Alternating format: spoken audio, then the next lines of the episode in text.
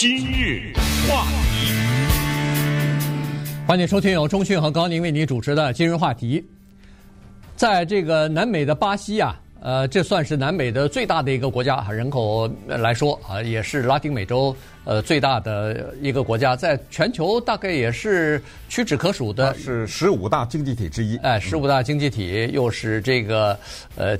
是金砖吧？对，金砖、啊、金砖五国其中的一个。第一个名字英文字就是它呀。对，呃 b r e a k 里边的一个啊。同时，呃，这是一个呃，就是在拉丁美洲是很有影响力的这么一个国家。在礼拜天的时候呢，发生了呃数千的民众啊，呃，这个是前总统呃波索纳洛他的支持者呃冲击呃政府机构啊，这里头不光是冲击国会参众两院了。包括总统府，还有最高法院，因为他都在那个呃三权分立广场，呃，就是这些政府大楼都在那儿，所以呢，就分别有不少的人呢就去冲击啊，闯到里头去砸毁公物啊，然后偷走东西啊等等啊，这些事情就呃出现了，然后和警方呢也是发生了呃肢体的这个冲突啊，最后当然是完全被驱赶出去，有四百多人被捕。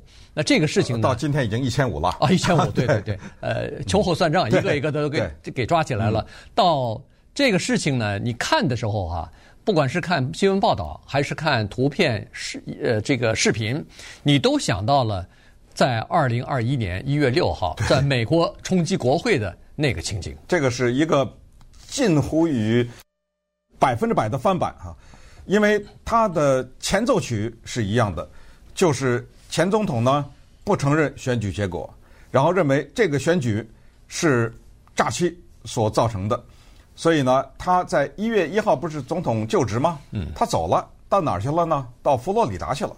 他根本没有参加总统就职，他也不承认这一个选举的结果，他是质疑呃什么电子投票啊等等，是在这一系列的基础之上呢，那么他的民众，他的支持者者就说。哦，那既然你都这么说，那我还有什么可说的呀？对不对？那我肯定相信呢。所以呢，他们当时啊，在礼拜天的时候是抱了这么一个希望，就是呢，他们驻扎在军营的外面，他们希望巴西的军队啊政变，把鲁拉给推翻。我们简称新总统鲁拉啊，他的名字一大串呢。对，然后到最后是 Lula da Silva，对不对？对。呃，但是我们简称，因为外界呢也简称他是鲁拉。关于这个人呢，我们之前在节目当中也若干次的介绍过。反正咱们现在简单的回顾一下。那么新总统呢，一月一号他就就职了，然后呢，接下来就发生了礼拜天的这个冲击国会这个事情。选择礼拜天也是非常有道理的，很多人不上班嘛，对不对？嗯、这个时候可以去到那儿集结啊，准备冲击。那么一看呢，军队没有动静，差不多三四千人吧，那么他们就下手了，就开始冲击。那么这里面呢？它的背后涉及到的是什么东西呢？它背后涉及的就在这一点，也是跟美国啊特别的相像啊。它是一种呃民粹主义或者是这个右翼的这样的一些理念的人呢，和左派之间的争斗，最后呢爆发成为一个冲击国会的这个事情。当然，正在美国佛罗里达的前总统波索纳罗呢，他。是不承认这个选举结果，但是他也不赞成冲击国会，所以他也火急火燎的呢，在推特上发了文。他说：“你们和平抗议，这是民主的方式，没问题。但是冲击呢，这个就不是民主了。”那么话音未落呢，他就被送到医院里面去了，因为他肚子疼。那么为什么他肚子疼呢？因为是二零一八年呢，他在一次集会的时候呢，有人拿刀把他给捅了。对，那伤得很重，很重啊，他的肝。他的肺、他的肠，全都被这个刀给捅了，所以他那一次捡一条命。那一次，嗯，你从这一点也可以看出来，巴西啊，这民众之间的对立哈，以及对这个政客的这种仇恨，各自对各自的政敌的仇恨，所以他那等于是旧病复发，进到医院里去了。对，波索纳洛啊，这个刚才说过了，是去年的十月三十一号在复选的当中呢，他失败了。在这个之前呢，他执政了，就是当总统嘛，呃，当了一届总统哈，就下来了。那么在巴西呢，他被人称作叫做巴西的呃川普。对 对，因为他推行。他没见过川普啊。哎，没错，他自己他他是直言不讳的，他说我非常钦佩川普，而且非常呃就紧紧随川普的步伐啊，所以呢，川普提出美国第一，他提出巴西第一。川普提出，呃，要让美国再次伟大，他提出要让巴西再次伟大啊，这都是紧跟的，一步一趋的。然后在这个疫情的治理方面呢，他基本上也是这样子哈，就是他不赞成打疫苗的，他对呃不赞成戴口罩的，他不赞成对疫苗，他他认为这就是个小感冒啊，这这没什么了不起的啊，他主要是采取这个呃方针和措施，所以一开始的时候，呃，巴西在疫情比较严重的时候，那个感染和死亡的人数都非常的多啊，这个就是他的这个政策所造成的，呃，这是一点。另外一点呢，就是呃他。在这个呃一些重大的社会议题当中，比如说堕胎，他是反对的；呃，比如说是同性恋婚姻，他是反对的。呃，基本上他呃你可以看得出来，这是一个呃极右的这样的一个人上台。对，尤其是在文化，你刚才说的文化战方面啊，他是绝对的站在右边的立场。没，这个、呃、同时他有一个枪支的问题，他提出一个口号在巴西叫做“把枪发给人民”，嗯，呃，叫做 “Arm the people”，他提出这么一个口号来。你想这个跟美国的右翼这不是完全一致吗？还有一大的问题呢。我们知道巴西有那亚马逊的问题，砍伐的问题啊。对。他坚决坚决的支持这种砍伐什么，他就根本不在乎环保这件事儿。对。而且呢，他多次啊，从从就是表表示说他崇拜叫做巴西的军政府的独裁啊，所以呢，这个又是一个问题，因为巴西和美国在这方面还不太一样。巴西在一八呃一九八五年之前，曾经由军政府统治，呃，就是独裁的统治，长达二十几年啊。所以呢，在一九八五年之后推翻了这个军政府，文人当政以后啊，呃，民选政政府和民选总统之后呢，巴西在波索纳洛之前全部是左派呃当选。就到了他以后呢，变成右派啊，所以呢，他上台以后四年之后下台了，那你可以想象，他确实是代表了一部分的这个保守派的人士。于是，巴西的这个社会的分裂啊，实际上和美国你仔细对照来看的话，在在整个美洲大陆一南一北啊，这两个国家是遥相呼应的。是，而且这个里面特别有意思啊，这里面就是国家和国家的相似以及历史背景的相似呢，在这都有反映。今天晚上呢，将颁发。好莱坞电影的金球奖，在这个金球奖的诸多奖项当中呢，有一个奖项过去叫做外语片，现在改名为国际电影奖项。其中有一个电影值得一提，这个电影的名字叫《阿根廷一九八五》。那么叫《阿根廷一九八五》呢，那正好就刚刚才你说的巴西一九八五很像。对，因为阿根廷呢是从一九七六年到一九八三年呢是受到做军人统治，这个呢在。西班牙语当中，后来进入到英文当中是那个著名的词叫红塔啊，叫做红塔，也有人翻译成就是军人统治。然后这个电影《阿根廷一九八五》讲的就是当这个军人政府结束以后，由政府委派的一个律师要起诉当时的独裁者。这个律师他是冒着生命的危险，他身边的人的生命危险，他家人的生命危险，就像是 Bolsonaro 一样。你不要看他是独裁也好，军人政府也好，还是右派也好，他有大量的支持者呀。对，那些人跟你过不去，所以这个电影呢是真实的，以纪录片一般的方式呢反映了这个。当然，它是一个故事影片，所以我们看到一九八五这一年这么的有意思。结果在巴西也是这样子，他的这个军人政权倒塌了以后，他陷入到这个状态。上来了一个右翼的总统，当然我上来不是我说最就是 Bolsonaro 了哈，上来这么一个右翼的总统，可是呢，他之前的那个人鲁拉是个共产党，他是工会起家的，他是玩这个什么呃劫富济贫啦、环保啦，他是打着这个的是一个大左派，所以在这种情况，这个大左派呢又被关了监狱，关了一年多，对吧？因为说是。有涉嫌腐败啊什么之类啊，然后这个被关过监狱的人，由于一个法律的一个技术的问题呢，被放出来，放出来他当了 当竞选当总统了，他当了总统了。所以他们两边呢，这个特别奇怪，都代表着社会当中比较底层的人，可是呢，也都是比较对立的政治的理念。那稍等会儿我们再看看，在巴西的动乱背后的种种的一些因素吧。话题。欢迎继续收听由钟迅和高宁为您主持的《今日话题》。这段时间跟大家讲的呢是巴西啊发生了冲击总统府啊、国会以及最高法院的这个事情啊。这个呢是由呃支持前总统波索纳瓦呃对波索纳洛的。呃，这个支持者哈，他们所发起的大概有数千人啊，这来进行这个情况，有点像二零二一年一月六号美国的这个呃前总统川普的支持者冲击国会的情况哈。呃，这个理由也是差不多啊，就是波索纳洛他其实就是上任以后啊，经常是指责巴西的选举系统是有问题的，投票系统，他首先提出来要把那个呃投票机啊。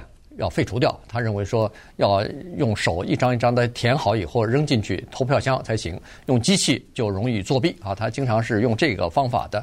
然后在十月三十号、呃十月三十一号，呃选举完了以后，他也不承认自己的败选，一直到今天他还没有承认自己在选举当中失败呢。他还是说这个选举是舞弊所造成的，胜利呃被对方给被鲁拉给偷走了啊！当然，他的支持者也采取这样的情况，所以你看，呃，这个在权力交接方面，他根本没有和鲁拉进行任何方面的交接，呃，连照面都不打，然后是由他的助手来进行权力交接的。最重要的一个象征性的东西就是，一般这个现任的总统要参加鲁拉的，就是新任总统的就职典礼。然后把象征权力的那个权力腰带啊，总统腰带要从这个卸任的总统手里要交给亲手交给这个上任总统的，结果他这个也没有做好，所以呢，呃，总体来说他就是不承认。然后在这个鲁拉举行就职呃仪式啊，就是就职典礼一月一号之前，他去年十二月底的时候。就离开巴西了，呃，就给自己找了个借口，说我到美国去，所以呢，到佛罗里达，呃，住在那儿。那么这样的话，他就至少有理由说我不在国内，所以我不参加你的这个，呃，总统的就职典礼。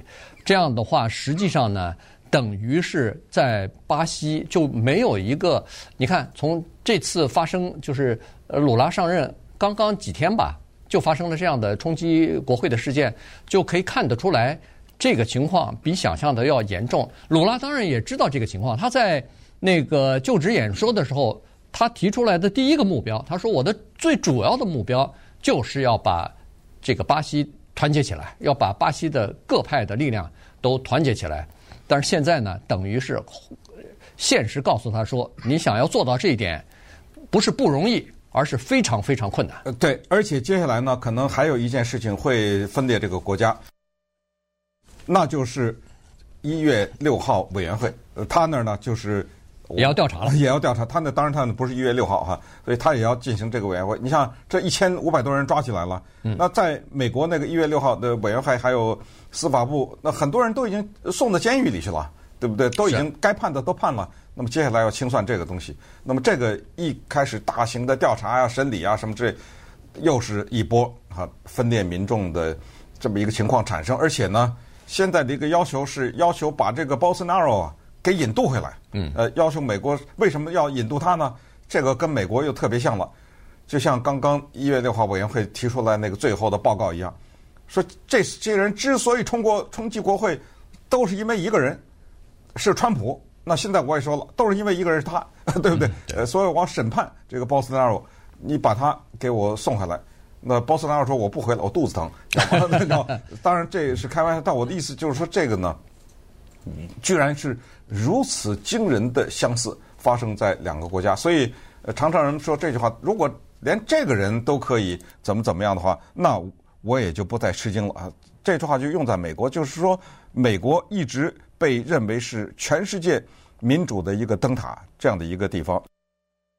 而且呢，呃，美国是如此的吸引全世界各地的人，有钱人、穷人、中产阶级都是这样吸引。那么，当这句话说连美国都可以怎么怎么样的时候，那对不对？我也可以。而且，当冲击国会这个事情发生的时候，咱们不是听这话，哎呦，这是第三世界国家嘛，对不对？呃，这种话也说的就是大家都不能相信有这样的事情能发生在美国。所以，在美国已经有一个先例了。然后，巴西呢，我给你重复一遍。大家并不觉得就那么的吃惊了啊。如果美国没有发生，因为巴西你必须得承认它是一个民主国家，所以呢，从这个冲击国会的事情，我们就看到这个国家的非常的复杂。我在想说，此时此刻那内马尔在哪儿呢？啊，对不对？如果巴西这一次的世界杯得了冠军的话，老百姓 心里会不会舒服一点呢？这股怨气，对不对？啊，我支持的人没选上，可是内巴尔或者内巴尔这时候出来振臂高呼一声说：“哎，大家什么回家什么 什么之类的。”我就不知道这个时候这个足球明星啊，他的地位。但是有一点你还得承认，他的有至高无上的地位啊，呃，至高这个足球明星，尤其是如果他得了冠军的话。当然，我这个是讲了题外话，就是巴西上一次我们对他关注不就是世界杯吗？嗯，对不对？刚刚结束的。对，呃，但是这个时候估计大概也很难啊。一个呃，这个就是球星啊，他具确实有凝聚力、有影响力，但是你说要可以抚平这个这个裂痕分这个分歧的话，恐怕不是那么容易的哈。对，呃，你你想嘛，他们在竞选的时候，双方就已经打得不可开交了，那个。呃，就是鲁拉的支持者把 Bolsonaro 说成是什么？说成是叫做种族清洗主义者。对，哎、呃，说成是种族主义者啊，这个已经是非常重了。那个 Bolsonaro 说鲁拉是个罪犯，是个犯罪分子。呃，也也没错。那个在这个之前，鲁拉真的坐过牢啊，坐过一年多的牢，后来不是被放出来了哈。所以双方打成这个样子，刚才说的那个。呃，博索纳罗在二零一八年被遇刺，差点死了。他那个一一个亲左派的这么一个人，民众不是把刀呃捅了他一下。呃，据我看那个当时的报道，说是他失血百分之四十啊，差点就死了。呃，这伤的挺重的哈。所以呢，呃，就是就是双方之间的这个结怨结得很深。这是两个人之间，民众之间也是这样子。民众之间支持博索纳罗的和支持鲁拉的，几乎就是呃。就是没有办法在一起，呃，一块儿在一个桌子上吃饭，这个基本上就要打起来的啊！一一说起政治就要打起来的，互相。然后呢，在巴西还有这么一个传统，民众啊迷信这个军队可以介入，这个在美国还没有哈，美国历史上从来没有过。呃，军队介入到这个总统选举啊，什么民主选举之类的。川普的那个时候呢，差那么一小点儿。对，他想有一个呼声啊，说赶紧把军队搬出来。对，嗯、但是不能动啊，这个东西一动的话可不得了。嗯、可是巴西曾经有过军政府统治啊，对，所以呢，在你看，在这个一月八号他们冲击国会、冲击总统府之前，一共有差不多九个星期，从十月底的出这个大选完了以后。就有人坐在军营的前面了，对，安营扎寨，哎，安营扎寨就住在那儿了。嗯、呃，就说呼吁，举着大标语，呼吁军队赶快出来，呃，阻止呃那个鲁拉上台，阻止鲁拉上台，也要把这个事情调查清楚，要恢复秩序什么等等。他们打的是叫做秩序的这个秩序和法律的这个旗帜。嗯，但是呢，呃。就是违反秩序和法律的，也是他们。对，所以这事儿呢，可能在未来呀、由历史学家们呢要认真的研究，尤其是要对比美国和巴西这完全类似的。因为什么？因为这个里面呢，都涉及到一个叫做所谓的民粹主义，而美国和呃巴西呢都有这个情况，就是所谓的右翼民粹主义抬头。所以这个民粹主义之前我们也跟大家简单的介绍过，它跟那个民族主义呢有重叠的地方，但也有点不太一样哈。民族主义很多的时候是排外的哈，是对着外国的民族主义嘛，对不对？我的这个民族，我的这个部落对你的那个部落，但是民粹呢主要是呃针对反对精英的。可是如果你的民粹是反对精英的话，那么这个里面就也产生了一个特别矛盾，就跟当时二零一六年川普选举的时候那个完全一样的一个情况，就是。我们知道的那个什么受教育比较低的，啊、呃，什么这个工作丢了的，什么这些人被传全球化影响了，失去工作这些人，然后呢，有意思就是奥巴马也是向着这些人呢提供什么全民健保，对。什么之类的哈，就是说这些鲁拉也是这样，鲁拉刚才说过他是共产党，这一点都没有夸张啊，他自己也曾经标榜过自己是一个共产党，而且刚才说他是搞这个工会起家什么之类的。他也是劫富济贫呐，对不对？呃，所以呢，在某种程度上，他们的支持者和反对者呢，在这方面又有一些重叠。那当然了，你要把那些文化战的东西扔进去以后，那当然他们可能会有不一样的理解哈，呃，以及对这个什么，但是不管怎么样，就是精英的反对精英的这一点呢，造成的这个民粹主义，还记得吗？当时呃，美国民粹主义抬头的时候，不是有一个词经常用什么反建制派，嗯、对不对？对啊，建制派，建制派，这个建制派你可以用另外一个词代替啊，就是所谓的精英反对这个。所以呢，我们在目前再看一看啊，尽管现在这个平息了，但是巴西啊。这鲁拉接下来有点难当啊，你知道吗？因为他既然那个 Bolsonaro 可以被遇刺，他也得面临这个危险，你知道吗？呃，尤其是抓了这么多人，所以我们才在密切的关注巴西的情况。